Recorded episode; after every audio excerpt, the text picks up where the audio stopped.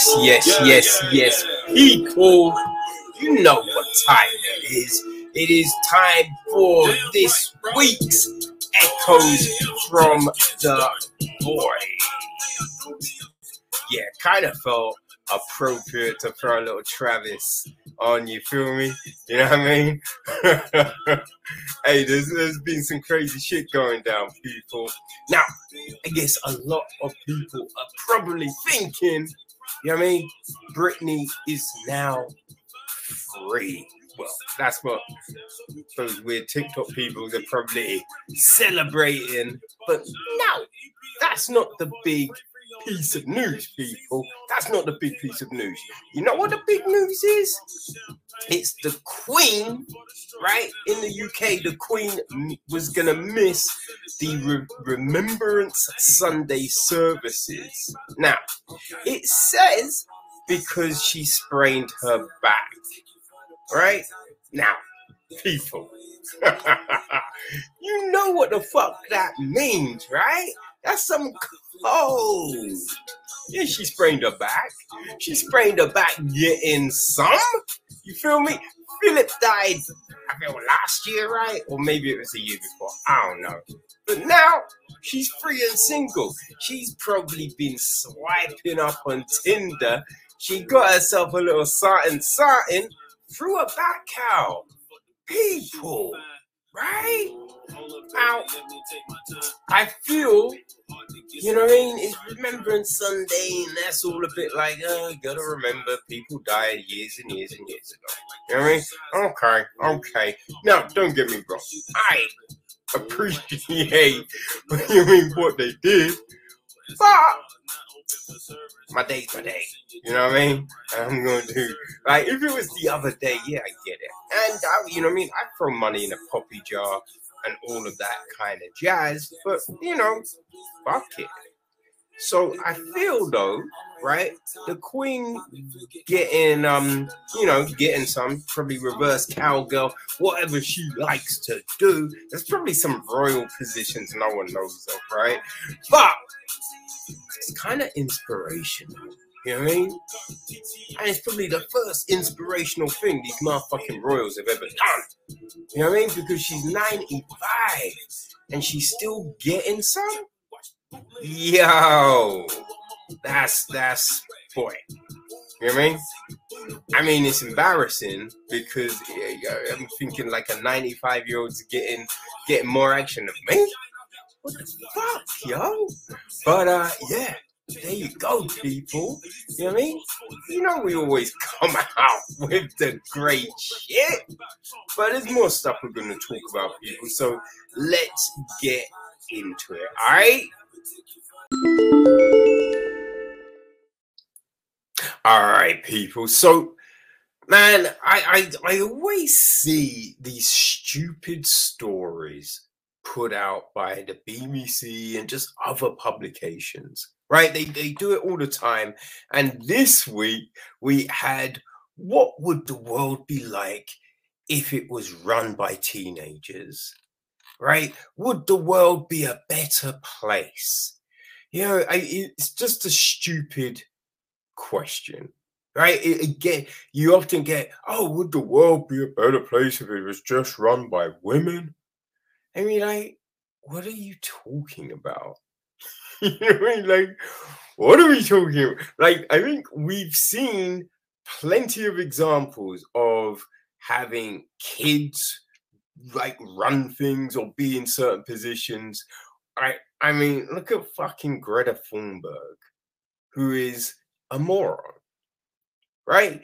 Is is that whole thing of just like, I'm not gonna sit down with Trump because I don't like him. And be like, look, if you want to enact climate change, you have to talk to everyone. You can't cherry pick. We're like, oh, that person's nice. Or that person serves good sandwiches. No, you talk to everyone. It's about changing minds, behavioral change, right?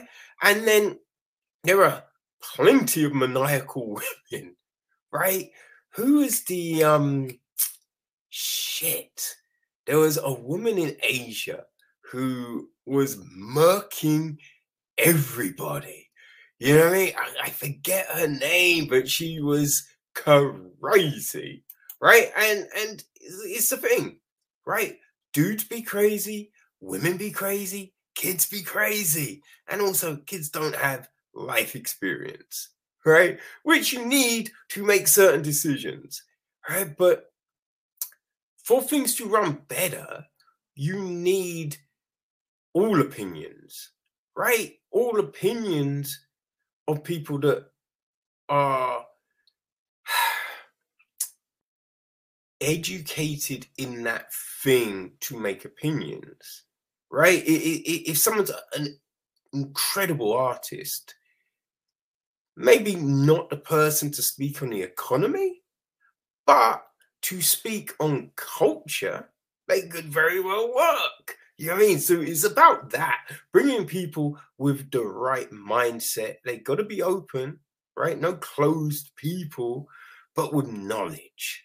You know, so women, men, just anyone, if, if you have those skills, hey, sit at the table and let's find answers. So when people be like, oh, it should only be men, it should only, you're a dumb motherfucker to have those things. And uh, to be like, oh, children, blah, blah, blah. It's just like, ugh, you're dumb. Right. And it's all because there's a renewable energy company called Good Energy that decided to put together an advisory board of just 12 to 17 year olds. Right? And it said that, the, oh, yes, the CEO meets with them regularly to get their ideas and blah, blah, blah. And it's just like, well, well, that's cute, right? Oh, yeah, that's cute.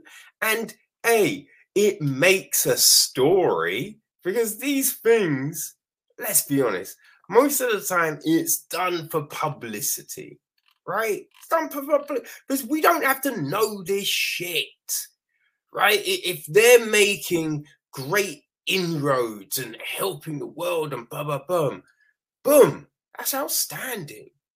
But they're not really doing shit. you know what I mean? Let's be honest, right? So, you know, it said, oh, it said, you know, so far, the advisory board has helped it review its diversity inclusion strategy and their and that their feedback on our brand and how we position ourselves has played a big part in new websites we are launching soon. We're like, oh, you, oh, okay, okay, right. So you're just having 12 and 17 year olds talk on your diversity and inclusion strategy, really, right? So you know, someone who has walked the world for let's say 30 years, so has dealt with a, a whole array of situations, so understands, you know, the different facets of inclusion, racism, exclusion, all of these sort of things, right? You're saying that is not important when you do those things. Because let's be honest, a 12 year old, even a 17 year old, they haven't seen all of that. Now, you you could have dealt with things in your bubble, right? So you have an understanding. Because understand, right? I grew up in a racist fucking spot, right? Which makes you think one way. But then you go somewhere else where things are more open, right? So you'd be like, oh, shit will be better here. And then you realize, oh, not necessarily, right? But your perception is walking into this next situation will be better. If only I can get to this. But it's not necessarily. It's all about nuance. And so you encounter different situations, right? Now, I'm not saying don't talk to kids.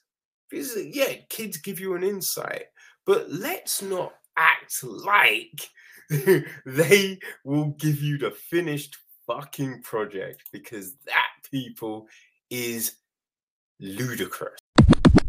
Yo, it's really funny, right? How certain things are looked at and other things which are just as crazy are given a free pass. And sex is one of those things, right? And you know, you like sex, drugs, all of that. And and we look at them like, oh, oh, we, we can't expose people to that. Oh, that's gonna scar people. That's terrible. But we freely sell alcohol and cigarettes.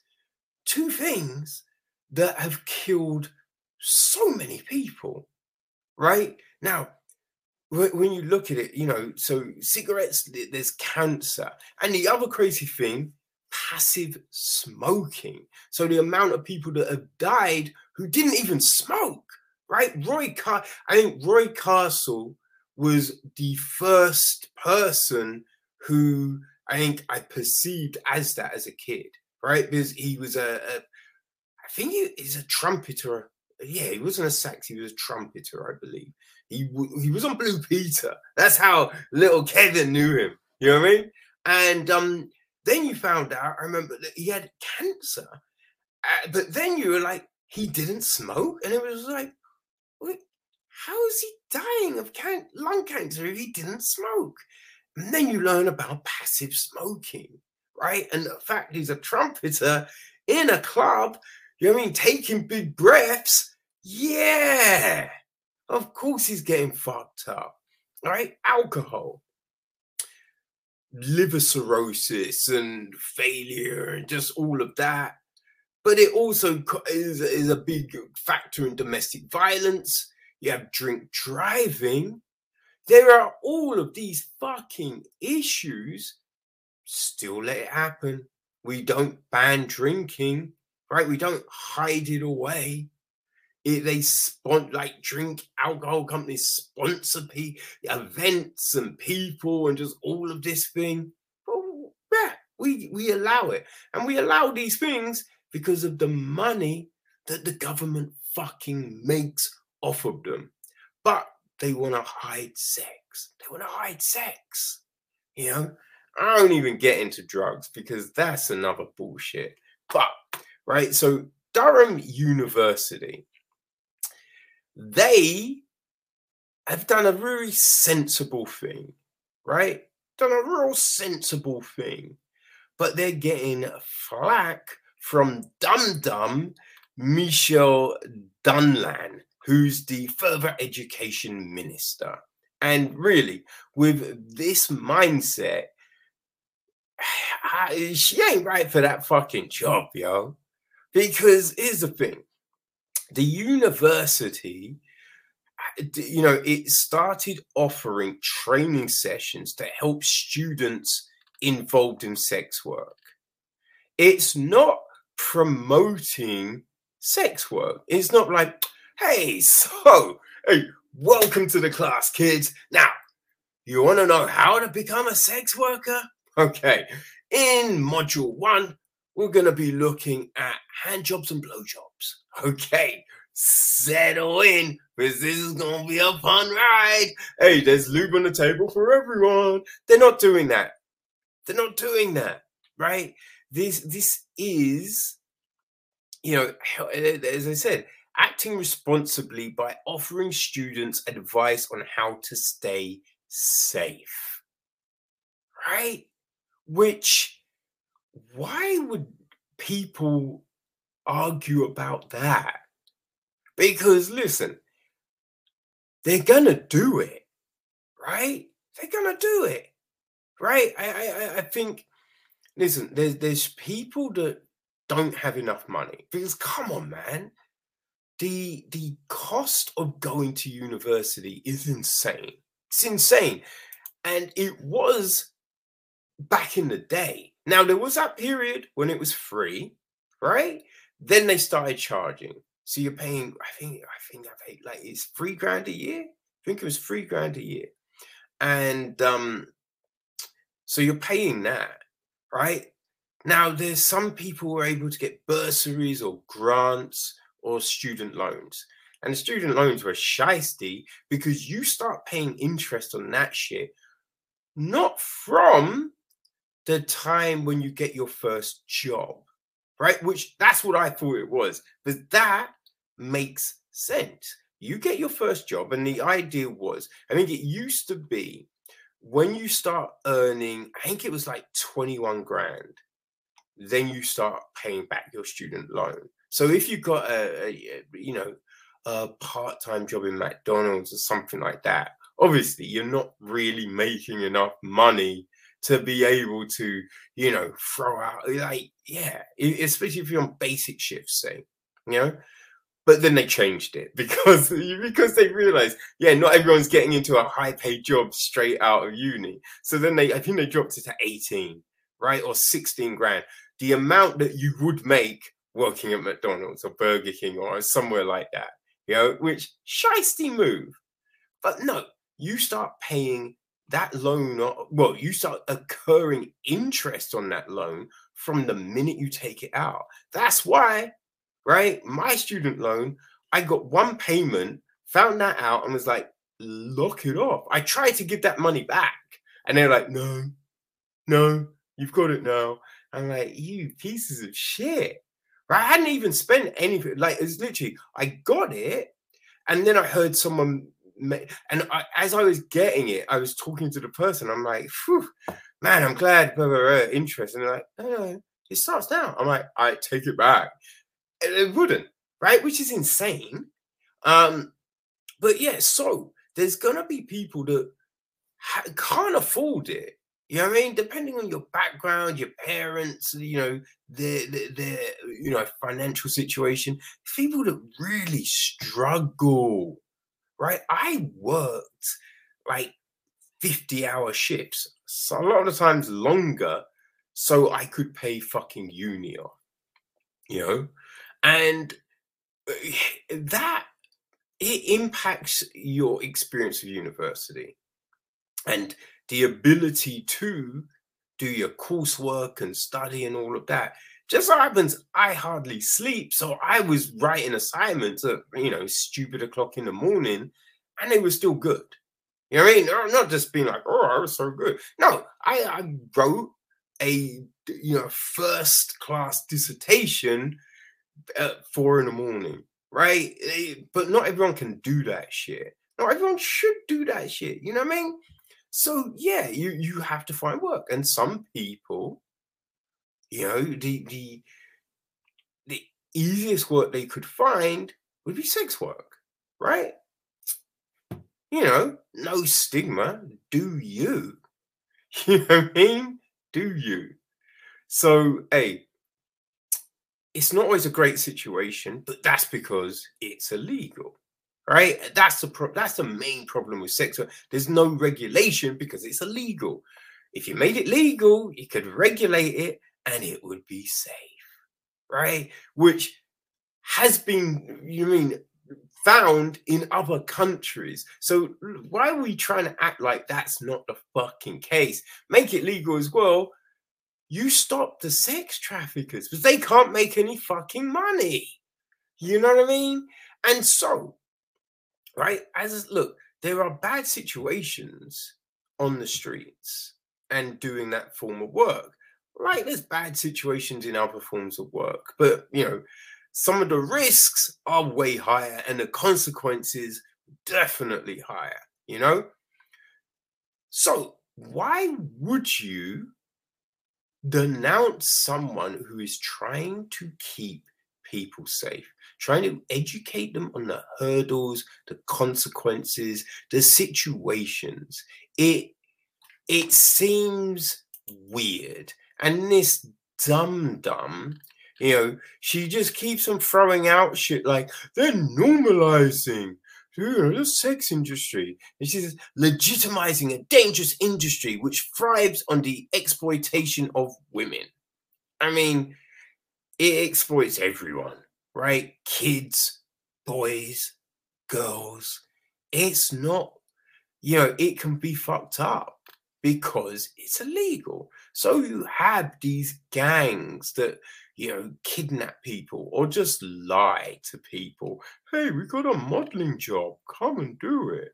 You know what I mean? Which is just like, but yeah, she's like, I'm deeply concerned that any university is legitimizing a dangerous industry which thrives on the exploitation of women. She said, It's it is right that vital support is offered to women who are being exploited. However, this course seeks to normalize selling sex, which has no place in our universities. So where, right? It, you, oh, like that's the thing. She's like, oh, it's vital to support people, but this, I mean, you can't have one. You can't say one and then go like a full 180 and say the next. That makes no fucking sense, right? Because if you're saying, oh, it's good to have support, when are you offering that support? Right? When people are deep, deep in and the, that support means nothing now because someone has been, you know, indoctrinated into a horrible situation, Stockholm syndrome, and all of that, right? Teach people these things fucking early so you know. And if it looks like, oh, it could go south, they can get out, they can change, they could work for themselves, you know? It is ridiculous to try and think otherwise, right? It's so stupid, you know. It, it, it's failing people to to try and say anything else because we know it's happening. We know it's happening, especially with OnlyFans. You know what I mean? And sites like that. So we know people are doing it and it might just be telephone sex. You know, they might not be having sex. Uh, you know, they may be just escorts where it's dates and stuff. But uh, there's pitfalls. There's things people need to know, right? And it's funny. She's decrying it all. She's not offering up any solutions. And I find that very frustrating when people are all ready to jump on something like, you should stop that. That is bad. You're like, okay, what's your solution? Right? How would you go about this? And then be like, eh, don't know. I just don't like the way you're doing it. Be like, yo, you need to shut the fuck up. Right? Come with a solution. Because really, I, I see nothing wrong with what, what Durham University is doing.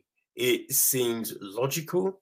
And if more places did it, maybe shit would be better, right? Maybe there'd be a whole heap of, you know, people who don't fall into bad situations, you know? now, I'm no expert, people, no expert, but it just seems a logical thing, you know? I mean, would you? hey, I, you know, we had that document. What is the fucking documentary called?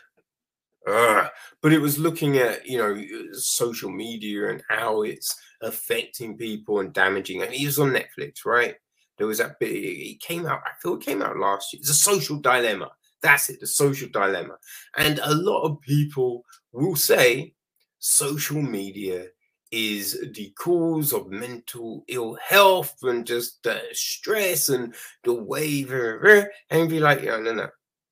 I, it's not. Social media is a tool.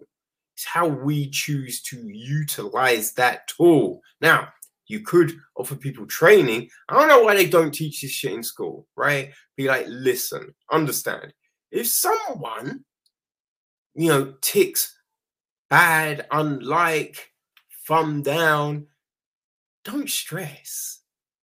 You mean? Understand as well. People are only putting their good moments out on here, right? They're not putting the bad stuff. So don't look at it like people are perfect. You can teach that shit in school.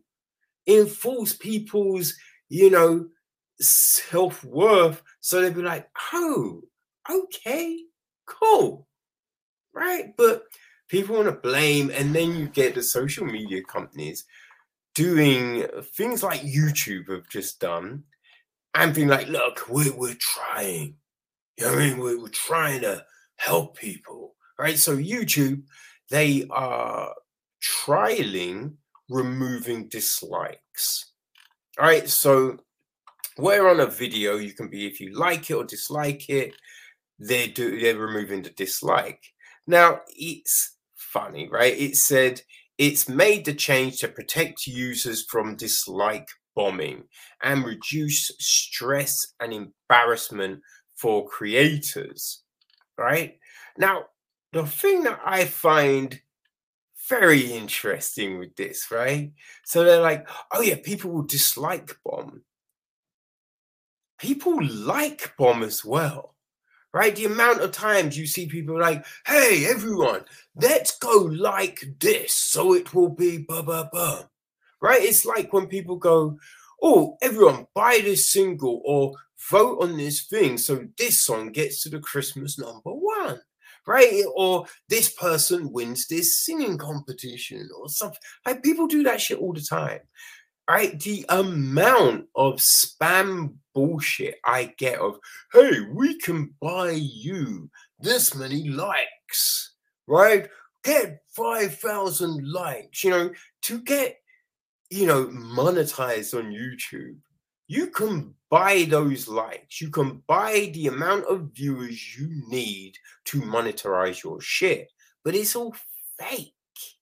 It's all fake and it means nothing. So I obviously I delete, ignore, and block those motherfuckers. But that's a thing. So trying to be like, oh yeah, it's only dislike bombing, right? That's the only bad thing. Be like, no, you lying pieces of shit. And that's the funny thing because these platforms know this, but they they only want to do things that they feel make it look like they're doing something significant when there's plenty of they could do to stop all this shit, right? Because look at it, you know, you can log into YouTube as anything, right? You can create a profile where you're like Sun Gazer 55 you know? Oh, happy go lucky, number one. Right? You can have a stupid ass username that means nothing. It offers nothing. So you wouldn't know the um, you know, the the gender, the sexuality. You have no nothing from a, a weird username. Now, a way to you know keep people accountable, right? Firstly, you can only have a profile if you use your actual fucking name, right? And to verify, you have to, I don't know. Now, I'm going to be like, you have to show a passport. Not everyone's got a passport, obviously, or a driving license, you know, things like that. But there's things like you have to enter your national insurance number. Everyone's got a national insurance number you know, or something like that, a visa number or something. Now, obviously, I don't want a dictatorial system, but I'm just saying there's there's ways that you can put in place to ensure that these things are true. And again, they're not dummy accounts. Now, obviously, the dummy accounts will get in, as they always do, but it's a way to combat but make people accountable. If you then, right, can go on someone's page and it's got a record of everything you've liked or disliked or all your comments. So you can't hide behind that. If you say something, you said that thing, you know, but it makes people accountable. The other thing, right, do what um Instagram does. You know, where the the post is one size and the comments are smaller. Right? Make the, the comments less significant on the eye. You know what I mean? Because if you want to look at the comments, fine. But they, they're not taking up all this space, right? There's different things you can do. You know, so if someone says something just horrendous, then you know like it doesn't necessarily catch your eye, but it also is on that person, not sparky. you know what I mean? That's what you can do. But you, I think, showing if someone likes, if you're to have a like, you need to have the counter to that, right? Otherwise, why have a like? Right? Be like, oh, everyone has to either like it or that's it. Right? You like, you could expand on that, like indifferent, you know, love it, like it. It's okay. You know I mean? Different categories because there's some things that you think, oh, that's outstanding. That's so clever. And things like, you know I mean? That amused me. It's okay. Right. So maybe expand. So allow people to really properly express their viewpoints on things. You know? Like these are more helpful than let's hide that. And let's pretend people only dislike bomb. You know? Because hey, by seeing the full scope of things, you understand. It's like going to a comedy club, and if you only say, oh, you have to laugh at every single joke, even the jokes that suck, or the jokes that there's elements of it that don't work, because it's then that you are like, ah, okay, yeah.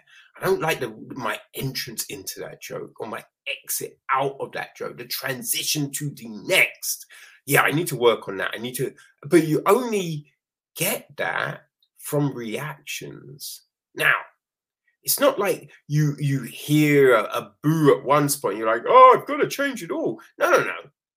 That, that might like you go to one spot, they don't like it. Another spot will love it, right? So it, it's taking in all of that to be able to form how you will proceed with things. So by removing something like a dislike, you you you I feel you're crippling people on their ability to learn okay, how are people absorbing this?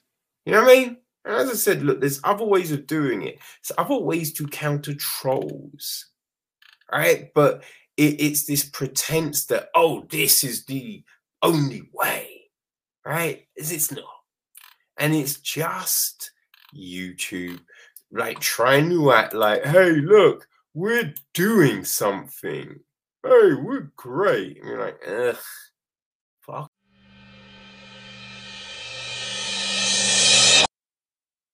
Hey so I was meant to go to Skankfest the other week, uh, man, I, I, had my ticket, everything, but man, the work situation got fucked up, and yeah, I couldn't, couldn't go, couldn't go, couldn't afford it, you know, which sucked.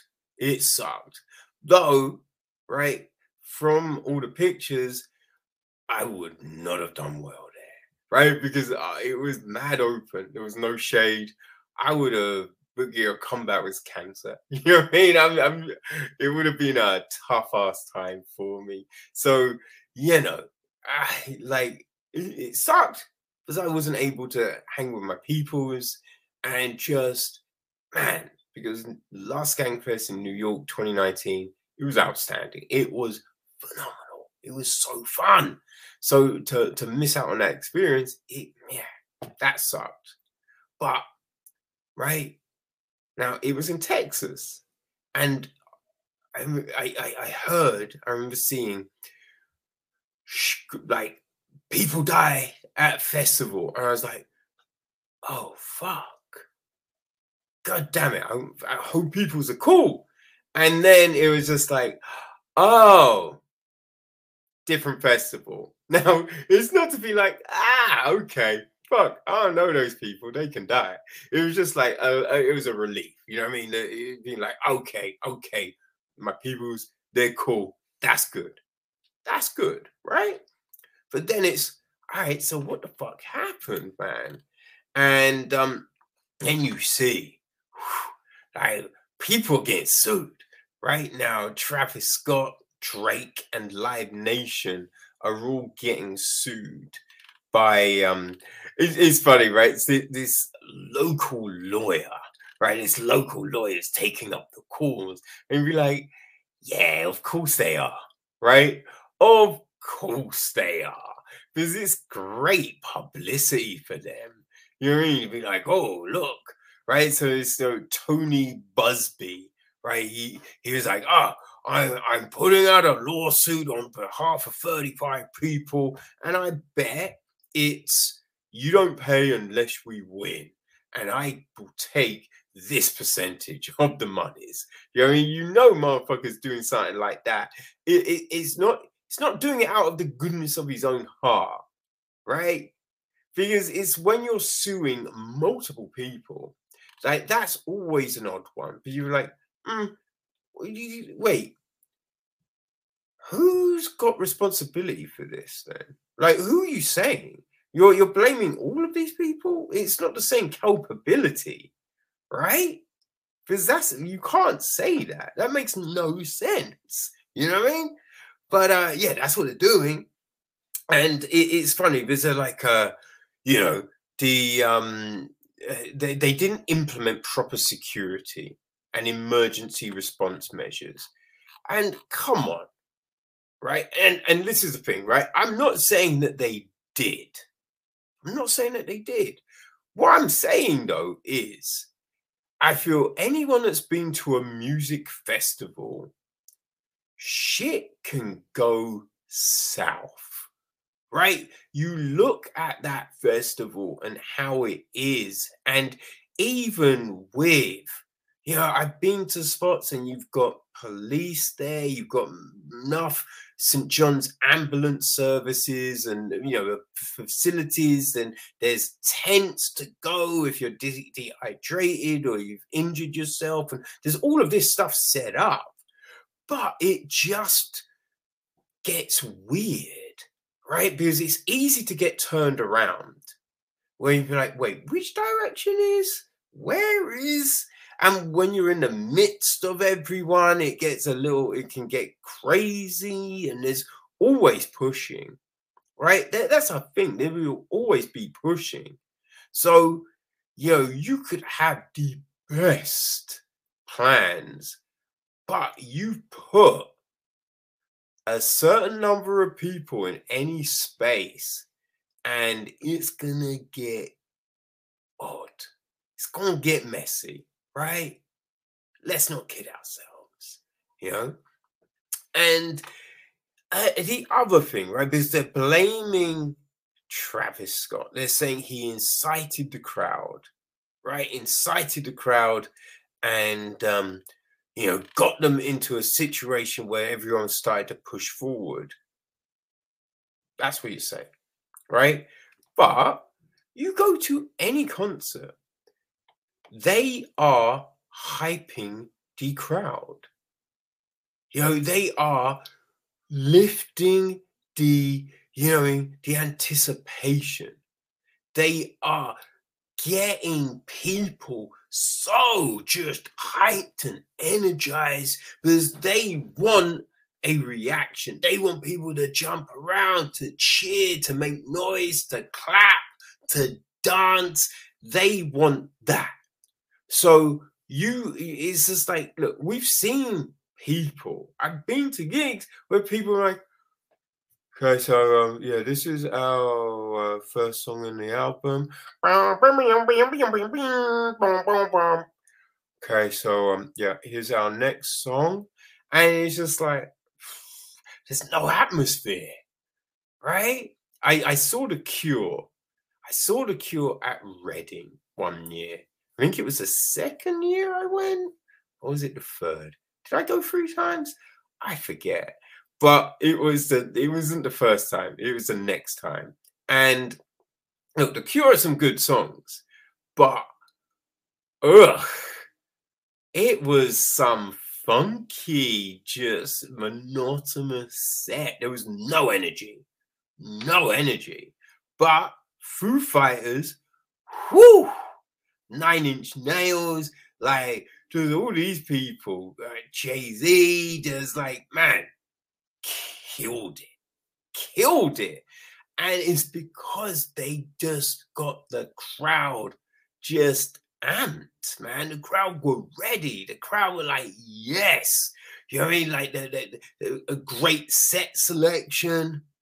You know what I mean? So you knew to raise it up and bring it down a bit. There's that interaction, talking, and all. Man, it just works, right? But that's fine. That's fine. It's essentially it's the same thing, right? They they all do the same thing, just on that few occasions, it just goes a little bit too much. It goes a little bit too wrong. And that's the crowd, right? Because people up on the stage, they can say what the fuck they want. You know I mean? You don't have to do it, right? You don't have to do it. It's like the people that always want to mosh. And there's moshing, there's jumping around. And boy, man, I remember like Dead Prez, Wu Tang, man, I mean some some ill shit, and people just man, you jumping around with you, your people's at the front, and it's just like, yo, it's hype, it's flavor, people. And you just have this incredible time. You know, the song's coming on, it's like, yes, what? But there are those people that then want to be throwing punches and elbows and be like, and you'd be like, what are you doing? They're like, it's moshing, man, it's moshing. You'd be like, hit me, I will kill you. Okay? Are we clear, motherfucker? Right? Because that's not fun. Jumping around. You know what I mean? Like shouting out lyrics and all of that. That's fun. That's fun punching people, not fun. That's some dumb shit, right? So there are people that do that thing. There are people that will push everyone out of the way to get to the front. Right now, look, sometimes you have to go to the loo or you want to get a drink or something, something. Now, I always just try and stay in that spot, right? Once you move, it's it's a nightmare. And I'm never finding people. I remember one time I had to go to use the loo, right? I came back and I'm yeah, I'm there, and I mean like I'm like I'm like, yo, how great is it? I love this song. And I turn, I'm like, oh, I don't know you. Like, where are my friends? I was with the wrong group. I've been jamming with the wrong fucking group for like half an hour or something. And then it's just like, where are my people? I don't know. Fuck it, I'm never finding them. That ain't happening. Yeah. you know what I mean? So it, it's just like there, there, there, are people, you know, if if that's it, and you, you know you're at the front, you'd be like, yo, excuse me, I just need to boom. That's one thing. No one minds that. It's like, okay, yeah, yeah, yeah, yeah. And but there's people that will just push elbow and just all of that. And you're like, yeah, what the fuck are you doing? What the fuck are you doing, man? So, but you can never control that. You don't know how people are to act, right? It's just like with everything. There are some people that just don't know how to act, right? Motherfuckers that will talk throughout a film in a cinema. Fuck those people, right? So you know what I mean? To be like, oh, it's all their fault. It's it's like the people that walk into a cinema and start shooting people, right? And it'd be like, oh, it's because they play Grand Theft Auto, and be like, no, no, no, no, no. They were always going to do that shit, right? They they could have watched anything. They could have watched that flower show. They were going to shoot people at some point, right? Because that's just how it is. You know, so it, it does seem a little weird. Now, I'm sure Scott and Drake probably shouted some crazy shit, right? Probably shouted some crazy shit to get everyone hyped up. But you do not have to follow everything. If they said, people, we're gonna Jim Jones it, everyone take a cyanide pill. Are you gonna do that shit? Come on, man. And it's just like they're saying that, you know, e- even when people were clearly collapsing and all of this, and they kept it going, right? He should have stopped it. He should have stopped. Like when you're on a state, you you ain't seeing that far back properly with clarity. And at every gig, even with incredible crowds, you know, like the Foos, Kasabian, Kaiser Chiefs, again, Jay Z, Beyonce, you know what I mean? Just a tribe called Quest, just all of these different gigs that were cool, no trouble whatsoever. There's people that will faint, right? Sometimes it's because they're so fucking excited, right? They just can't control themselves. Sometimes, and especially when you've been jamming all fucking day, some people ain't drunk enough, right? So they're dehydrated. You throw in alcohol, it's going to help dehydrate you even more. Then you include the sun. Whoo! That's a crazy cocktail right there. So people collapse all the time. That's just a natural thing. So seeing someone fall down, you're not going like, oh, there must be trouble. You're like, these things be crazy, right? So there's that. Now, what the fuck was the the management doing I'd say it's the management that hey, it's their thing, right? You come on stage and be like, yo, the, the things are going down. And you might not hear them probably because again, it's noisy as a motherfucker. So it's just like just cut the electricity and being like, yo, we're done. Turn the lights off, cut the electricity. They've got fucking speaker systems which messages people, okay, head to the entrance, head to entrance A, hydrogen say, you know what I mean? Like they put out announcements. So you can't everything put out announcement. Everyone, calm down, there's trouble, bum bum bum. That's them. I'd say that's not the artist's responsibility. That's someone else should be taking charge of that. That's why you have management right? That's why you have certain people in certain positions because they're meant to be looking after that, right? Now, you hear people saying, oh, well, you know, it was crazy there. And be like, listen, I, again, I've been in these situations and you feel those surges of people getting ready to move and rush and be like, you know what? I'm going to move. I'm going to move to the side. I'm going to move to the, like you move out. You know to move out.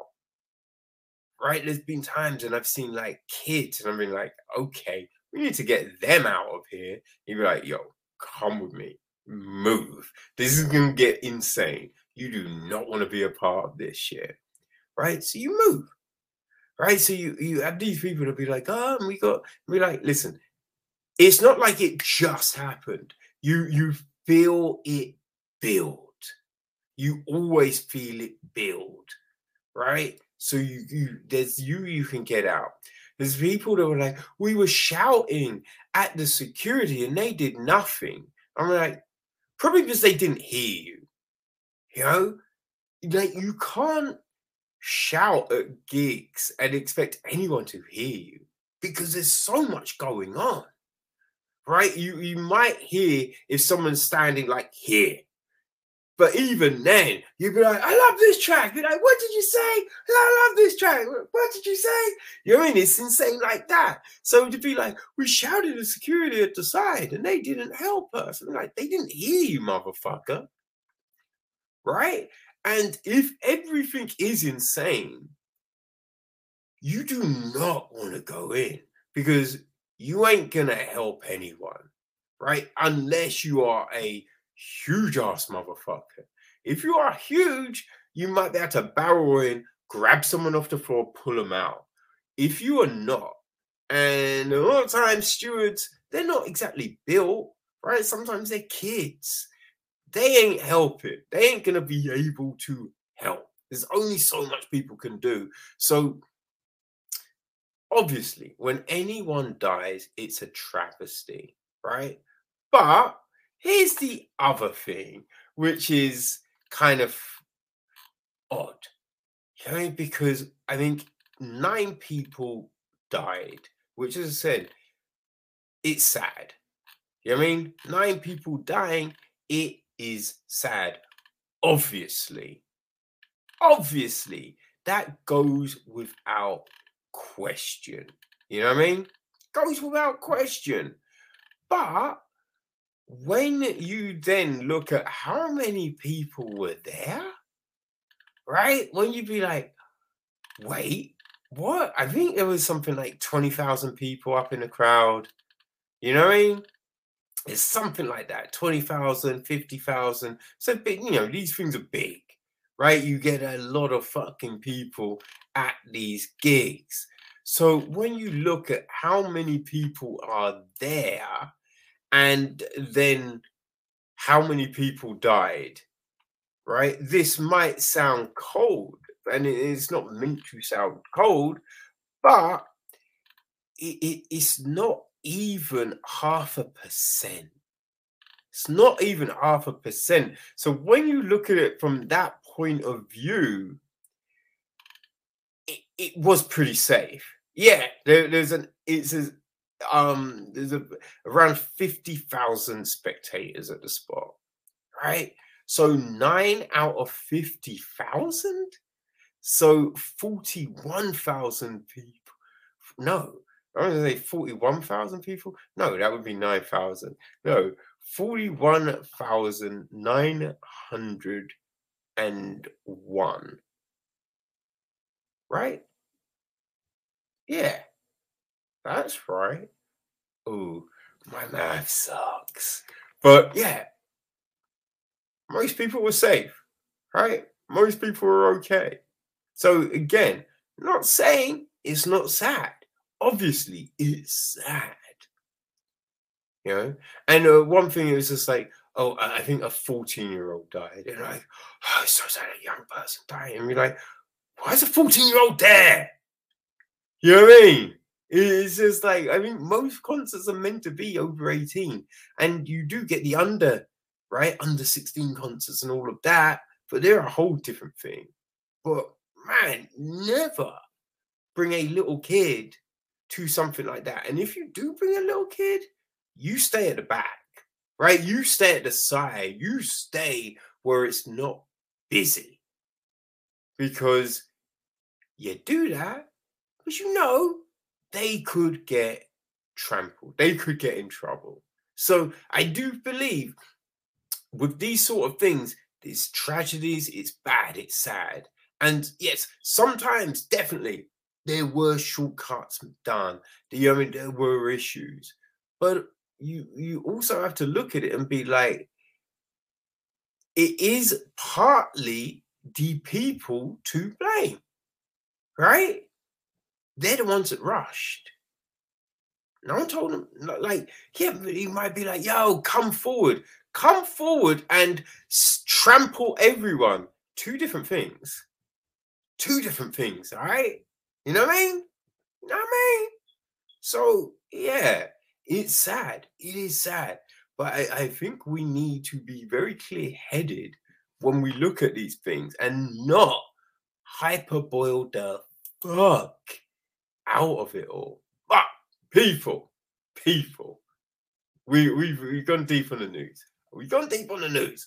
So let's get into some other stuff, shall we? Let's try and brighten things up a little. A little TV and a book. All right.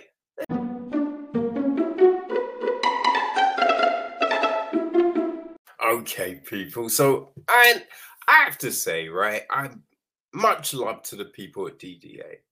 You know what I mean? Because hey, they they've been supplying me with films and just great content to talk about.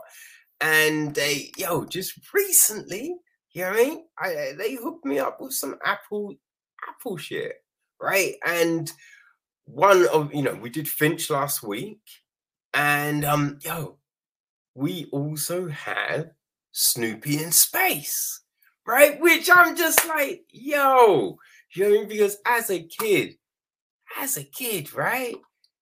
I mean, Snoopy, Peanuts, that's the shit. Right? That that was like awesome. Charles M. Schulz, man. You know I mean? Created Ah, those those crazy peanuts, all them crews. And the, the crazy thing, he died in 2000.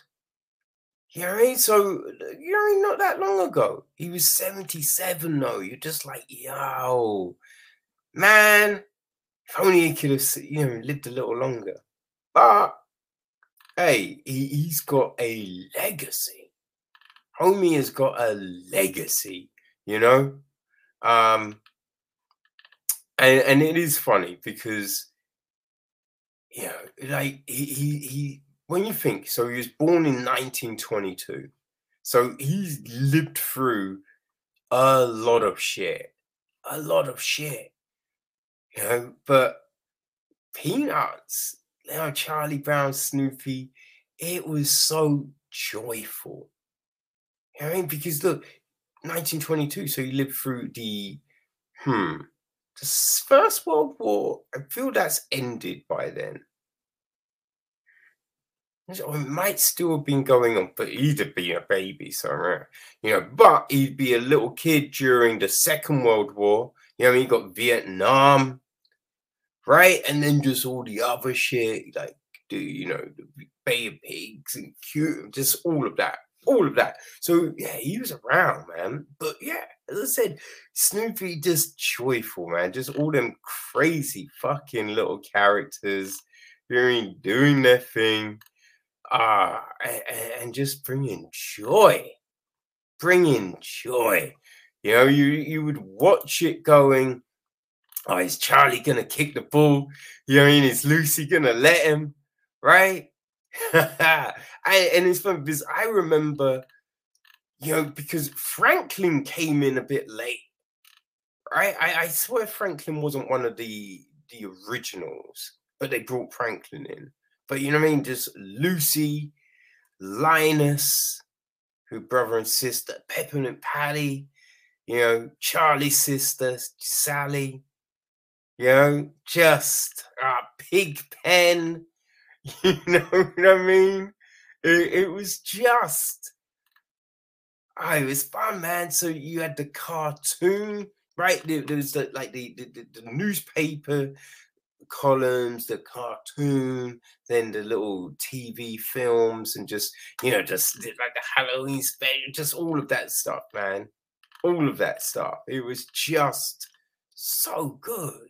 It was so good. But yeah, uh, like a few years back, right? They had um, you know, the the, the movie, right? They they did the movie which I didn't see, but it looked a little. I don't know. It didn't have that same feel to it. You know what I mean? Didn't seem to have that same feel to it, right? Because it was a kind of computer animated, which was just a bit like, man, like it needs to be the hand drawn. It needs to be the hand drawn, right? Need to do that. You can't fuck with Charlie Brown like that right? Um, but yeah, so that film, that film dropped in 2015, you know, and and you thought, oh, is this the start? Is this the start of something? But then nothing, then nothing. But people, that wasn't it, wasn't it? Because, hey, Apple then announced their streaming service right? Apple TV Plus, and as part of that, Snoopy in Space. Snoopy in Space was born. And you're like, oh, okay. Awesome.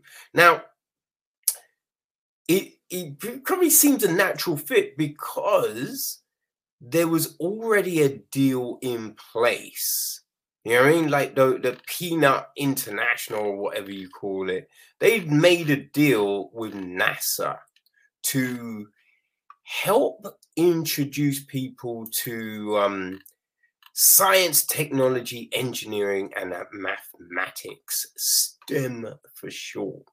You know what I mean? So there, that deal was already there. So yeah, then sending Soupy, Soupy, Snoopy to space yeah, you know, that that just feels like the thing to do, right? Um, so Snoopy in space, what the fuck? What is it? All right, so this is the this is the splurge, right? Blast off with Snoopy in a series of 12 animated shorts featuring Charlie Brown and the beloved Peanuts gang. Snoopy fulfills his dreams and embarks on his next big adventure, becoming a NASA astronaut. Joined by Charlie Brown and the rest of the Peanuts gang, Snoopy takes command of the International Space Station and explores the moon and beyond. Now, when we say Snoopy fulfills his childhood dreams, right, we should say Snoopy then has now decided he wants to be. I mean, you know Snoopy, right? He's a, an airplane pilot. He's a pirate. Like, there's so many things Snoopy has decided to do over the years, right? But now he's decided, hey, I want to be an astronaut, right? So we get to see this happen, and it is fun.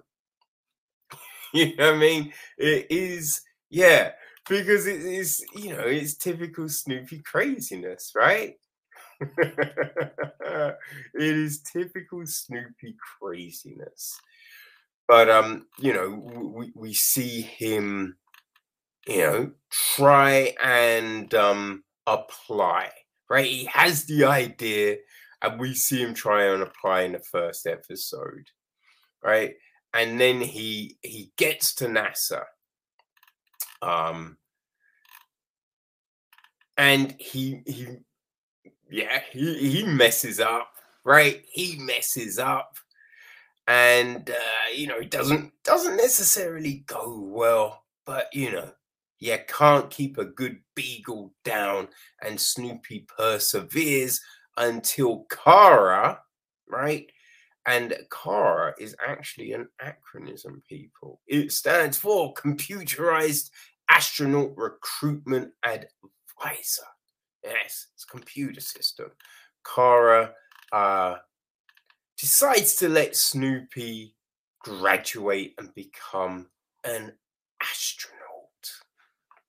Right? And because of that, it, you know, she brings in the other kids, right? The the rest of the Peanuts gang get to uh, get to be involved. You know what I mean? They, uh, yeah, they are part of the the crew, part of the whole crew, right? So you've got Franklin as the mission controller. You know, and then the rest of the gang. I forget the jobs the others have, but yeah, they're they're helping out, I, and it, uh, yeah, it, it's fun. It is a, a really just cute series, right? It, it's wholesome, but man, it just yeah, made me smile, right? Made me smile, people. Now they're not long; they're about eight, nine minutes long, you know. Um, and yeah, like it's it's fun Snoopy adventures. It feels like the original cartoons. You know, it does feel like that because when you remember the original cartoons, they were kind of feel like made up of little adventures and stories and these, you know, vignettes, as it were. Right. So it does feel like that. Um, but we also while being enjoyed, by while being enjoyed, that's not really grammatically correct, is it? No. But while our, you know, fun receptors are being stimulated, we also get a lot of knowledge dropped on us, right? But it's not in that condescending way. It's just like, you know, hey, you know, someone would say something but like, man, that's so big. You're like, well, you know, did you know that the ISIS space station is actually the size of a NFL football pitch, right? They say football pitch, but you know, they mean NFL rather than soccer football. Because I don't think I, I feel the pitches aren't quite the same sizes. I think an NFL pitch is bigger. I could be wrong. I feel it's bigger. Anyway, right? So you know we get that, like when the rocket goes off, find out, or you know Orion, the it, the propulsion is that of 31 jumbo jets, people. 31 jumbo jets. You know I mean? That's crazy. You know, they teach you stuff about like gravity, you know, like um the moon. The fact that no atmosphere means shit doesn't go. So there's still footprints and all of that. I didn't know that. I did not know that, you know I mean? If you went up to the moon, you would still be able to see um Neil Armstrong. For a minute, I was like, Neil Robinson? That doesn't sound right. Neil Armstrong. You could still see his footprints, right? Which is like, yo, okay, okay. Or you could, in the other hand, you'd be like, motherfuckers, why don't you clean up after you? you dirty, messy motherfuckers. What are you doing? what are you doing? But um, yeah, people, like it is, uh, yeah, it, it's great. It is really, really. Uh, I, I just thought the production level is very good, and the thought that went into it right? Because there is the learning, but there's also the fun. So, yo, your little kids, they will watch this and, you know, they will be learning, but not know they'll be learning, you know, which is always a great way of sneaking that shit in, right? so, yeah, if you are, you know, if you are thinking, what could I get my little, you know, terrors to watch. And, you know, something that's a little wholesome, right? We don't want them learning how to steal or, you know, any bad words and all of this crazy, crazy, or anything that's going to give them nightmares. No, no, no, no, people. Don't worry because Snoopy in Space, it's going to light up their little minds and fill their little hearts with joy. It is very good. And, and the great thing is, season two is just about to drop. Yes, people. So that's an extra 12 episodes. So if you are new coming in, it's 24 episodes of fun that you have in front of you hey, if you were in on the ground floor and you watched season one back in 2019, hey, well, finally, season two is here, people. So you get to continue your fun adventures with Snoopy, Charlie Brown, Woodstock, and the rest of the Peanuts crew. Which, hey, not bad, right? Not bad at all.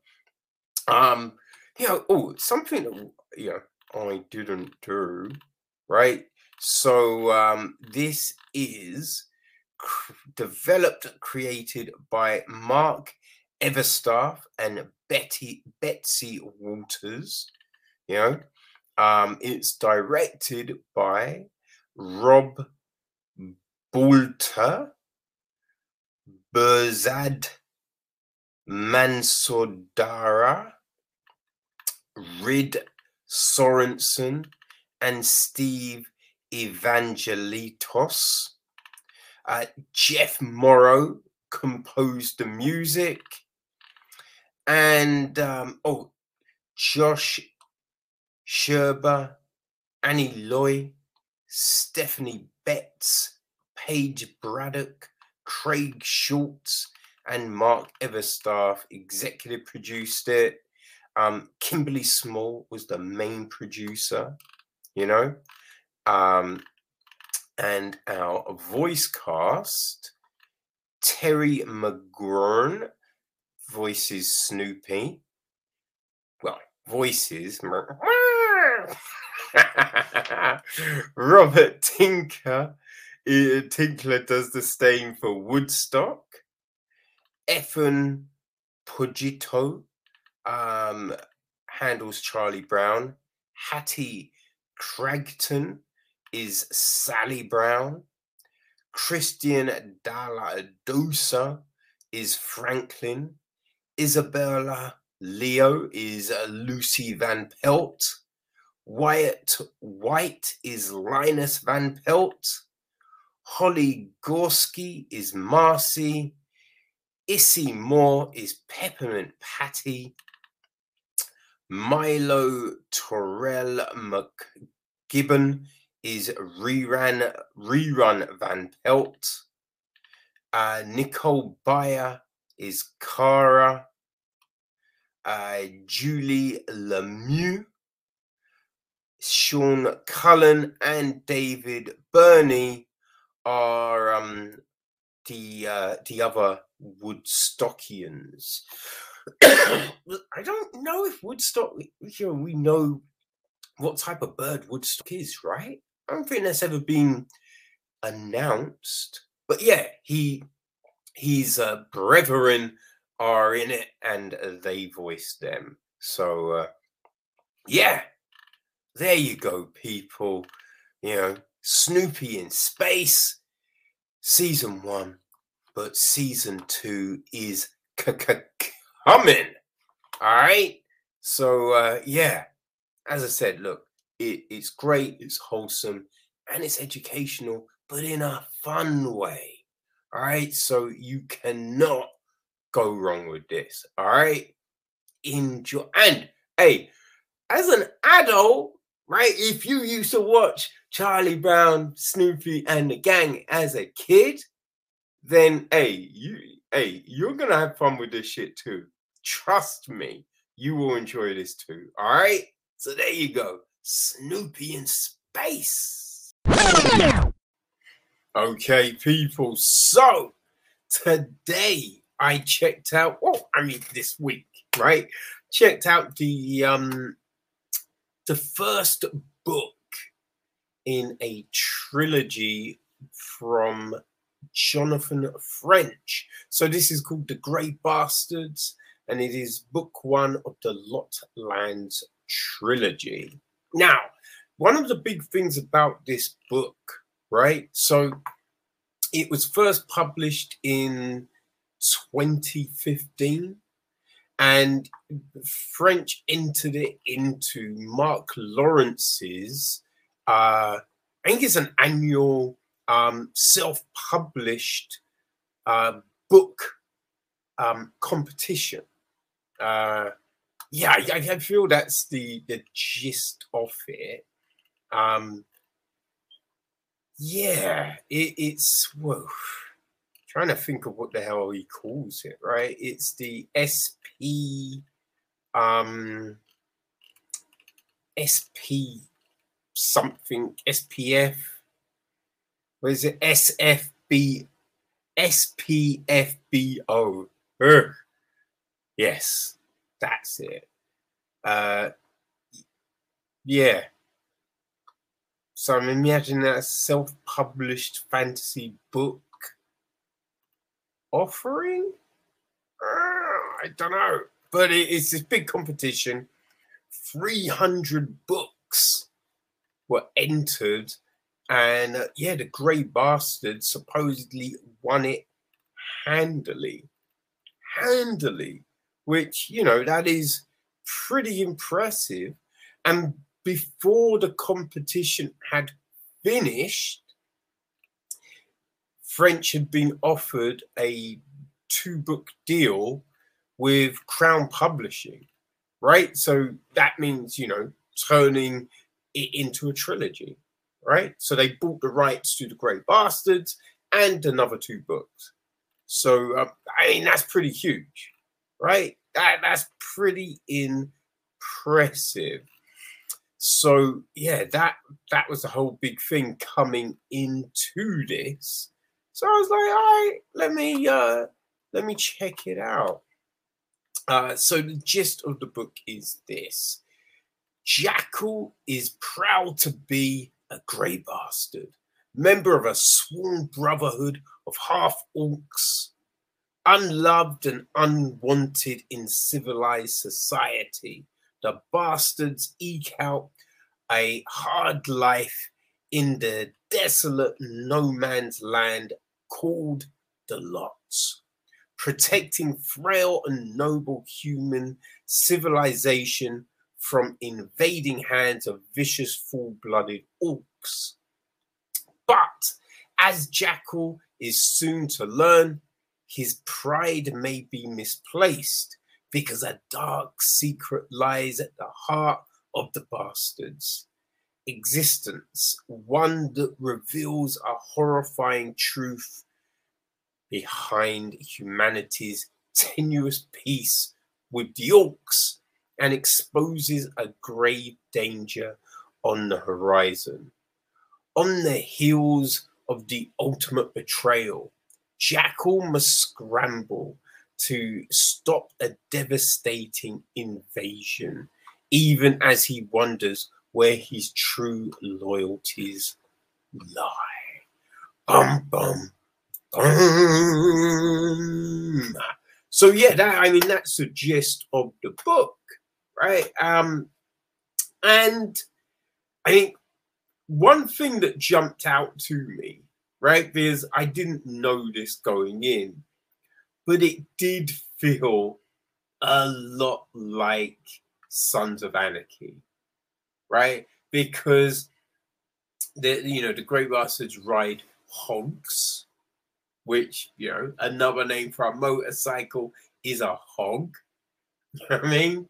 And, and it did like it just felt like a, a a motorcycle gang in its nature, right? They and you know I recent I was watching Sons of Anarchy. Gosh, I forget if I started it last year or the beginning of this year. But they, you know, like just the, the way they act, right? They hang out with hookers and you know, I mean, life of crime and you know the, the the language they use and just all of that definitely came across with these half orcs, right? So there was that, and when we first kind of are introduced to them, yeah, they're in a brothel and some shit goes down. You know what I mean? Some some crazy shit goes down with some humans, and it's all a bit, it's all a bit messy, all a bit messy. Uh, so yeah, that that's that's the thing that jumped off. But yeah, that that is a thing right? Because that's how the book is marketed as what I think I saw somewhere is the love child of Lord of the Rings and Sons of Anarchy, which you know I, you can definitely kind of see that, right? You, you definitely see that. I mean, more Sons of Anarchy than Lord of the Rings. I mean, it's a fantasy tale with orcs, elves, hobbits, and the whatnot. But that I feel that's the the most it lies with Lord of the Rings. You could probably align it with other fantasy ilk, but yeah, there it is.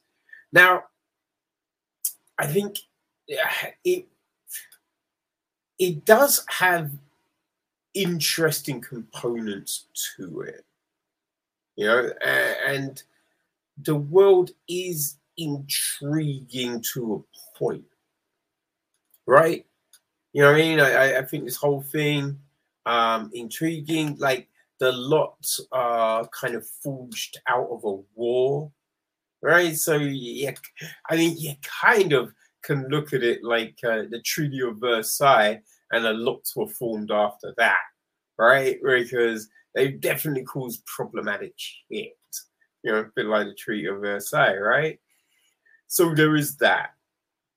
And yeah, the, these these hoofs are patrolling and keeping it. There were nine, right? I, I, I don't think there's nine at this stage of the book, but yeah, as I said, look, these hooves are like motorcycle gangs, and they they're patrolling. They are seeing off orcs and centaurs. Those are the the you know the the, the real issues here. Which is interesting because I, yeah, usually centaurs are I feel they're usually good, right? So I didn't mind that they they you know they, are trying to mix it up a little. That was all good. That was fine. Uh, now I did. I I think where this kind of fell off for me, it was like you've got this band of dudes, and there's just one female in this band of dudes, right? Which, I mean, we've, I think we've done this so many times, but it is just the way they introduced a female is she comes out to save the day, right? Which is, yeah, okay, cool. You know, you're introducing this your character and you're making them a, a, strong character that can stand on their own. But it's like, yeah, she's buck naked, right? From the beginning. They, they call her fetching because, you know, can fetch things for them, right? Get it? So it is, so it was a bit like, uh, okay. And just throughout the book, right? Throughout the book, there are so many, so many just dick references. They, they they call them cods in this, right? So there's so many message references to be like, oh, don't leave your mouth open. Someone put their cod in it, or um, oh, I should hit you around the head with my cod, and it's just like, uh, it it just got a bit much just got a bit much. So there's all of that. You you then uh, yeah this female character. I the, the the guy that runs the hoof hates her, doesn't want her around. So yeah, she's prove she has to prove that she's one of one of them and all of this, right? But you know, she doesn't like guys. She's a lesbian, which, you know, again, it's a little played out, right? Now, what they then say, well, here's the thing they could they say she's a lesbian, but and this is no spoiler from the giddy up, we're told that she used to get it on with Jackal all the time, but then stopped once she became a member of the Hoof because she wanted to, you know, look professional and all of that. So it's just like, oh, if I can't have him, I'll just do girls. You know, it's a bit like, uh, oh dear, oh dear. Right. One of one of the big points of contention is that the you know the bastards are gonna have to pay for their own whores instead of getting them for free, which, okay, right? Okay. Now, Jackal, he's got his two best friends, Fetching and oats. Right? Oats is a thrice blood, which means he's more orc than the other, than the normal half orc. Right? I, I, I believe that's it. I feel I've got that right. Um, yeah, and we we get this constant talk of Jackal wanting to take over the running of the group, right? Again, Sons of Anarchy, right? Jax wanting to take over from his stepdad, who I can't remember that dude's name. Um, Hellboy, right? Ron Perlman, that's it. Uh, but it, what I, I just found odd was why Jax? Right? Now, because the way the other two characters, Oats and Fetching, are kind of set up, it's like that they are strong, like they're good on their own. So you kind of feel that why wouldn't they want to lead the group? You know what I mean? That that that was one of the big things that I just thought, huh, that's not explained, right? Oh, we're getting Jack to moan, or Jack will moan all the time. You know, I want to lead the group, and uh, I should lead the group, and it's my right, and blah blah blah. But nothing on why the other two wouldn't want to lead. Right now, that you've got the the point that a lot of the guys don't really want fetching a part of the group, and they just want to fuck her. But that still wouldn't take away the fact that she would want to lead it. You know what I mean? So we have all of this. Now, there's this kind of a twist in the story, probably about a third of the way in, which, to be honest, it's a third or maybe half of the way in, but it's not a twist, right? With the way it's all led to that point, you know exactly what's going to happen. There's no, you know, shock here. And w- with the thing, right? You then again, you know, okay, there's more to it, right? It's obvious that there's more to it. It's just a little bit obvious on where the story goes. You know what I mean? Like the the the big threat at the very end, you're like, yeah, obviously that was.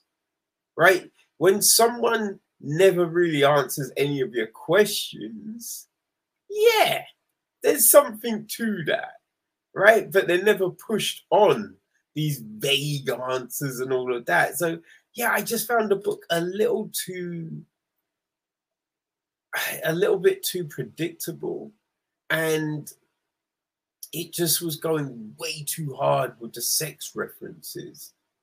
It, it, it's just a bit like, yo, we, we you know I mean? Everyone knows what sex speak, right? it's just like this isn't anything new. Like you don't have to like it, it's kind of, and I don't want to sound bad, right? But it's kind it felt like it's talked about like it's you know, uh, I don't know, like when you're ten. Uh, I'd say ten, probably ten's too young. Um, I don't know. You know what I mean? When you when you first find out about sex and all of that, you're like, oh, oh shit. So what do they do? All right, yeah, yeah, yeah, yeah, yeah. I'm gonna fuck a chick. Oh, I'm gonna, yeah, I'm gonna do this. I'm gonna, you know what I mean? It, it's just like that, right? It, it just felt a bit too much like that. And hey, here's the thing, people. As I said, it ran away with the SPFBOs. It ran away, right? According to Martin Lawrence, Mark Lawrence, even. So people love this book it got a publishing deal before the competition finished. So, hey, there's a lot of people that are going to love this book. You understand? But yeah, it, it, it just didn't really didn't really work for me just because I just found it a bit too predictable. Found it a bit too predictable and a lot of you know, a lot of the the characters we've seen characters work in this way before. You know, we've seen it. It's nothing new. And you're you're saying, oh, we're creating the you know a strong female character, but you haven't really, right? There's anything that she becomes and gets is given to her right? You're like, it, it, it, it's just a bit like, yo, okay, all right, fine, if that's what you're gonna do, man. But uh, as I said, look, a load of people do love the book, and I kind of think if you were a fan of um, oh shit, what was that book called? Uh, man, there's one called Level Up or Die, right? Or um, shit, what was the that other one that I read recently that kind of, you know, this this felt like it was a similar vein. Um, shit. Oh, Rise of the Shadow Rogue. Right. So I feel if you liked Rise of the Shadow Rogue, and uh, you know, again, a load of people did, or if you liked Level Up or Die, then I I feel right that the Grey Bastards will speak to you. That you know I mean. You will enjoy this book. The narration uh, by Will Damron is is good. I thought the narration was very good. Uh, so you have that, and right as I told you, it's a trilogy. The last part came out in September, I think it was. Right. So yeah, the next book, book two, is the True Bastards, and the third book is the Free Bastards. So hey, if you're just looking to get into this now, yeah, you you have some, you know, the ability to actually finish a trilogy. You don't have to wait on, you know, the next parts coming out and all of that. So that's a big bonus. Um, yeah, I, I didn't think this was as good as the Grim Company, but you know what I mean. That, that that's just me, people. That's just me. But yeah, there you go right? The the Grey Bastards, it's out, and uh, yeah, full trilogy completed, people. So uh, you know that that could be your cup of tea in this fantasy genre.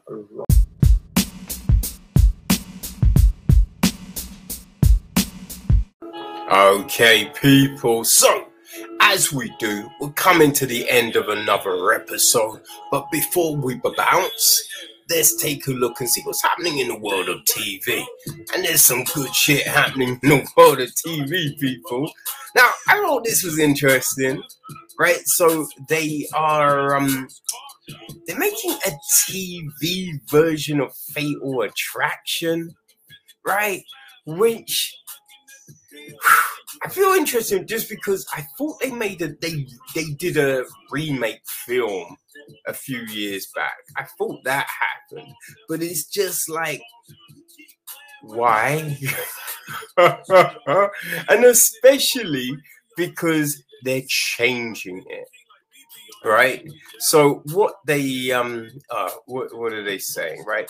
They're saying that um you know it's a new interpretation that plans to unfold through the lens of modern attitudes towards strong women, personality disorders, and conceive control, coercive control. This aims to avoid a simplified, oversimplified male gaze take and offer a more nuanced and complex interpretation, which is just like, just call it something else, right? Make something else because I feel, you know what I mean? Like to say that I, you know what I mean? The original story isn't how people look. There are plenty of crazy broads, you know what I mean, that would do what Glenn Close did. You know what I mean? You you you have a fling, right? And there's look, there's times when people lie, right? Pretend you're single and do a little thing, which you know it's not right, right? But then there's other times when both parties know, right? But one party still will think, well, this could be more, right? So to to try and pretend that, oh, that's just a male fantasy. Because listen, there's crazy chicks and there's crazy dudes. I've known dudes that have done like I mean, they're not boiling bunnies, but they've been they've definitely been sprung out, you know what I mean? And I've known chicks that have done the same, right? So yeah, it, it's just I feel it's always that ah that stupid, you know, I mean, simplification when you just go, oh, it's just a male gaze. You know what I mean? Because look, you got creepy dudes, you got creepy girls, right? Why are we trying to pretend anything other? And that's the thing, like, just call it something else, right? But anyway, um, Lizzy Caplan will be taking up the role of Alex in this interpretation. Mm-hmm. All right, so over on Apple TV Plus, you know, I mean, they've got an eight episode series called Extra Polations. Extrapolations, right? Um, and it's framed around climate change, you know, which is uh yeah, you know, I guess. I guess. You know I mean? It's the thing to jump on right now, you know what I mean?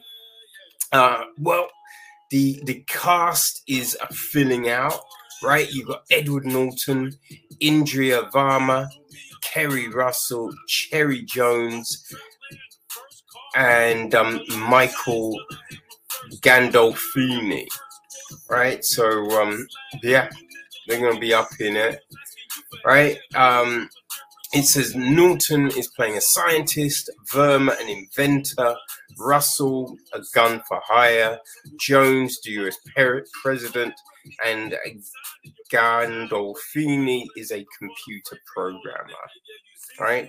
Um, you've also got Sienna Miller, Gemma Chan, Tahar Rahim, uh, we've got Meryl Sheep, Shriek, Kit Harington, Matthew Rhys, David Schwimmer, Daveed Diggs, Eiza González, Tobey Maguire, Adarsh Gourav, Marion Cotillard, and Forest Whitaker. Right? So Scott Z. Burns created it. Um, and it's executive produced with Michael Ellenberg, Greg Jack Jacobs, Dorothy Fortenberry, and Lindsay Springer. All right, so over on Netflix, man, like you know what I mean, we're getting uh, Cowboy Bebop right? Cowboy Bebop. I thought that's how you say that, right? Um, that's coming, but also, also, people, they're doing a, uh, a another live action, right? We're getting um One Piece. You know what I mean? That's uh, yeah, that's coming to the platform, and uh, you know what I mean? They have um, been doing their, their casting for it, right? Um, so you've got to do um, Iñaki Godoy, and um, yeah, that he's going to be Monkey D. Luffy. Emily Rudd is Nami. Jacob Romero Gibson is Uz- Usopp. Taz Skylar is Sanji. And Mackenyu is Roronoa Zoro. Hmm. Ah, I guess if you're fans, you you will appreciate all of that.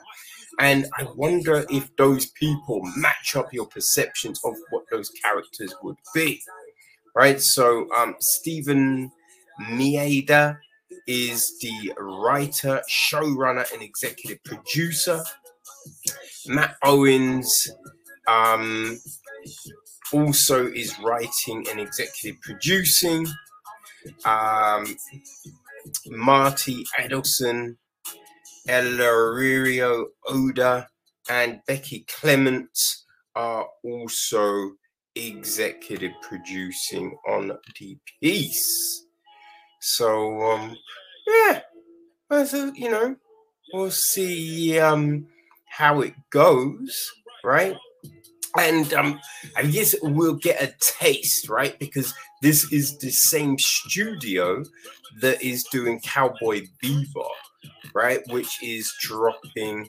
I feel that's dropping soon, right? It might be next week or something. You know what I mean? Now, this, whoo, this has got me excited, right? Because we know, you know what I mean? We're getting so John Wick 4, that just I feel that finished shooting the other day, right? And hey, the the Continental, right? The TV series spin that's suddenly picked up steam and they've been casting and everything like that and we've got more people joining the cast right so Peter Greene um Ayomide Adegun and Jeremy Bobb have um, all joined the series. You know, um, that joins Winston Scott. No, that sorry, that joins Colin Woodell, who is playing a younger Winston Scott, right? Um, yes. So who else is playing? Um, yeah, you know. Um, oh, Hubert Pointu, uh, Joe, Jessica Allain, Mishel Prada, uh, Nhung Kate, uh, and Mel Gibson. Oh, and Ben Robson as well. So yeah, the going people, Greg Coolidge and Kirk Ward are um, writing and show running. So I am very interested in this, man. You know what I mean? because the, the films are fun. The films are so fun. Now, it's only three episodes, so it's going to be on Starz. It's three episodes. Starz makes sense because Starz is owned by Lionsgate, isn't it? So, you know what I mean? That's a, uh, yeah. Man, no no date on when it will be coming, but um, you know, there you go. Now it's funny. I was talking about uh, the Wheel of Time with a friend just the other day, and uh, you know I mean because that's coming to uh, it's coming to um, Amazon. As I'm trying to think, yo, where's it going? It's Amazon. Yeah, it's going to. I think on Friday, right? Next Friday, it's dropping. Um, although it's gonna be ugh, like an episode every fucking week, man. Just throw it all out there. That's all I want. You know what I mean? This bullshit weekly blah. So yeah, we've um we have got some new additions to the cast, right? Which is all being show run by Rafe Judkins. So yes. Uh well, you know, it's an adaptation of the Robert Jordan and books, which got finished off by Brandon Sanderson. Um, oh, Judkins said, I think The Wheel of Time lends itself better to a television series, which is true because there was a, a, a period when they were looking to uh, turn it into films, which I was like, eh, it's too much, man too much information for films. You know what I mean? Um, yeah, that's why I think now is the right moment for it to finally exist because people who know that books, um, it's just a story about the characters and the journeys each of them is on. The amount you'd have to compress it to to turn it into a series of movies is too much. It would take away the heart of what's good about it. Um, yeah, and because of that, right? He, uh, yeah, he's got thoughts on how uh, how huge it could be, right? Um, supposedly, right? They're, they're thinking it could be eight seasons. Eight seasons, right? That's uh that's interesting. I mean it's it's big, right? Which I don't know. It's one of those things. It's just like, uh, can it maintain? Right? There's people got sick of Walking Dead after a while. You know, I, I, I think most people hate the last season of Walking Dead. So it's just, can this sustain over eight? You know what I mean? Now, I think each, the first season at least is uh I think it's just eight episodes. You know, I don't think it's a long one, which could help. But I don't know, man. We will see what happens. But you know what I mean. Um, Friday was Disney Day, as it were. That investor call, and they dropped a whole heap of shit on Disney Plus right? And so, yeah, all their plans, man, so many plans came out, right? And on both sides, film and TV, we're just looking at the t- some of the TV shit, right? And um, interestingly enough, right, because man, it, it was like boy, a long ass time ago, man. 2008. 2008. Right? We had the um the Spider Spiderwick Chronicles film which came out kind of through Nickelodeon and Paramount. And it kind of sucked. It wasn't good. You know what I mean? Um now you, you knew they wanted to turn it into a temple because it, it's a um it's a huge book series right? Um, from Tony D.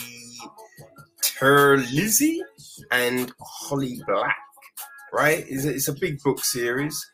Um, so, hey, Disney have just picked it up, right? Disney have picked it up, which makes sense because Paramount, you know, I mean, obviously they wouldn't have the um, rights to it anymore. It's been so long, right? Um, and you only keep the rights for that long if you do shit with it. And as I haven't, boom, boom. So Disney have it. And uh, yeah, it's interesting because it kind of feels it's a it's something they would do. You know what I mean? When you look at the amount of shows, and things Disney have put out, it does seem to fit the brand, right? So, um, yeah, I'm I'm intrigued to see right what they do. And they put out some concept art. Gotta say, doesn't look bad. Doesn't look bad. Now, um, the books follow the Grace family as they move into a dilapidated ancestral home and begin to unravel a dark mystery about their great great uncle who discovered a foreboding fairy world existing parallel to their own. Mm-hmm. Dum dum dum. So yeah, I don't know, man. We'll see what they do, right? We will see what they do. Now that's not all. That's not all. Now this oh, oh I've been waiting for this because you know what I mean Disney have got a an upcoming show called Nautilus, right? And you hear the name Nautilus, I feel there's one thing that you think of, right? Right? It's Captain Motherfucking Nemo, son. It's Captain Nemo, right? And ah, I love Jules Verne's 20,000 Leagues Under the Sea yeah, like I've read the book, I've watched the numerous adaptations. You know what I mean? So when the, you know what I mean, you knew that Disney were gonna be making a show. It was like, okay, I'm there, right? So it's gonna be a ten part series, and um, Shazad Latif is going to be taking up the mantle of Nemo. You know what I mean? So uh, yeah, that's pretty cool. Mac- Michael Matthews is going to be um, directing. Now, he, he's most recently done Love and Monsters. We spoke about that last year. You know, it came out early pandemic. Um, and uh, the direction was decent. It's just the story was a bit meh, you know. But uh, you know, he's not writing it. So, uh, you know, it's being written by James Dormer, who is also executive producing the piece. So, um, you know, that's fun, right? And um, yeah, it's, it's like James Mason played an early Nemo back in 54. 1954 was the last time Disney messed in this pool. So, uh, yeah, can't wait, man. Can't wait. So obviously they they're modernizing it, right? Um, you know, but I don't know. We, we, we'll see what they do. We will see what they do, and hopefully they don't ruin this story that I love so much. Okay, so now we'd already had announcements of a lot of um, shows that were coming, right? Now, um, Andor is one of those shows, right? Star Wars prequel. So it's the prequel to um, Rogue One, right? Starring Diego Luna, who's um, you know, coming back as Cassian Kazazian Andor. Is that how you say it? I don't know. I feel that's how you say it, right? Um, well, they've confirmed that that will be coming um, in the third quarter of 2022, right? So, um, you have that. Now, also coming in that third quarter, people, it's Miss Marvel. All right? It's Miss Marvel, which I mean, I'm kind of got yeah. I'm very intrigued to see how this goes because you know she's got all stretchy powers and everything. But I really enjoyed um Willow G. Is Willow G. Wilson? I feel it's Willow G. Wilson. Her um her take on the character. You know what I mean? I, I, I yeah. I'm behind in all my comics, right? But I read whew, the, the the first series and then the um the second volume of it and I enjoy the fuck out of it. So it's gonna be fun to see how Kamala Khan comes to the screen. And um Iman Vellani is gonna be playing Khan. So ah, I don't know. We'll see how it is. So um yeah, it's being um written. I think no, I think it's being directed by Bisha K. Ali, right? Uh, so yeah, and this will be our first take of the character because she's going to be in Captain Marvel too. So uh, yeah, you know, that's not all. It's not all, people, because um, yeah, there's a whole heap of other shows that are coming, right? And um, Echo, right? That was look, we knew Echo was coming, but they officially announced it on Friday. You know what I mean? And um, Cox is going to be playing Echo. Now, we get to see Echo real soon because she's going to be starring in Hawkeye, which drops. I want to. Say I feel Hawkeye drops on the twenty fourth of November, right? I feel that's right. Um, but that's not all, people, because we're getting. Boy, we're being spoiled with shit, right? So, um, Spider-Man freshman year. Yeah. Now that's not the name of the third film, right? Starring Tom Holland. No, no, no, no. This is gonna be a new animated series. Yes. Which uh yeah, I don't know. Is it going to spin out of the films? I don't know, people. But hey, I'm there for it. We also know we're getting Marvel Zombies, right? There's going to be a second season of What If. Um, haven't watched the first yet, but once I do, I will be dropping that here. So don't worry about that.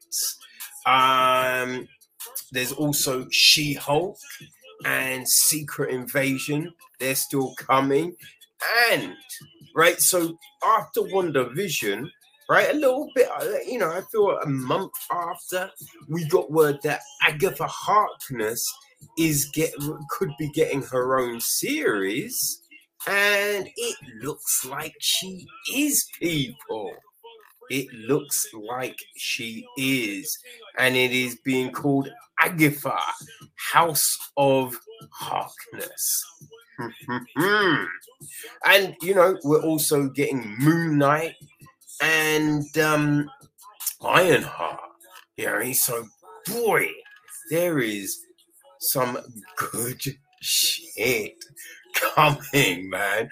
I am Groot as well. You know what I mean? So yeah, it's fun, man. It is fun time to be alive. And yo, you know what I mean? We're gonna end on this one because it's a it's a big one. It's a big one, right? If you're a fan of the 90s. Now, the X-Men the animated series. I mean, everyone loved that one, right? It was fun. But it kind of ended on a cliffhanger. Now, they they picked it up in comic book form. I feel a year or so ago, might be more because my track of time is gone, right? But yeah, they they they they did a um a comic book you know, pick up of it, like they've done with the Batman TV show and a few other things, right? But we're now getting an animated series again, right? It's called X Men 97. And you know what?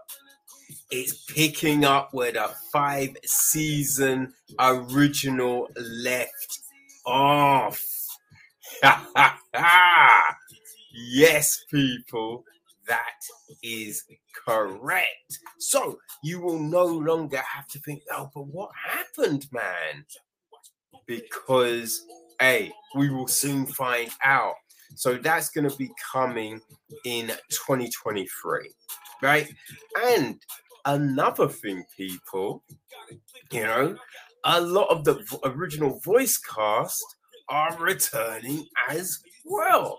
So Cal Dodd, Lenora Zan, George Buzzer, Adrian Howe, Christopher Britton, Catherine Disher, Chris Potter, Alison Sealy Smith, and Alyson Court will be uh, taking up the reins of their old characters. And filling things out is Jennifer Hale, Aniwa uh, Bucci, Ray Chase, Matthew Waterson, JP Karliak, Holly Chou, Jeff Bennett, and AJ Lowe um, Kuzuri.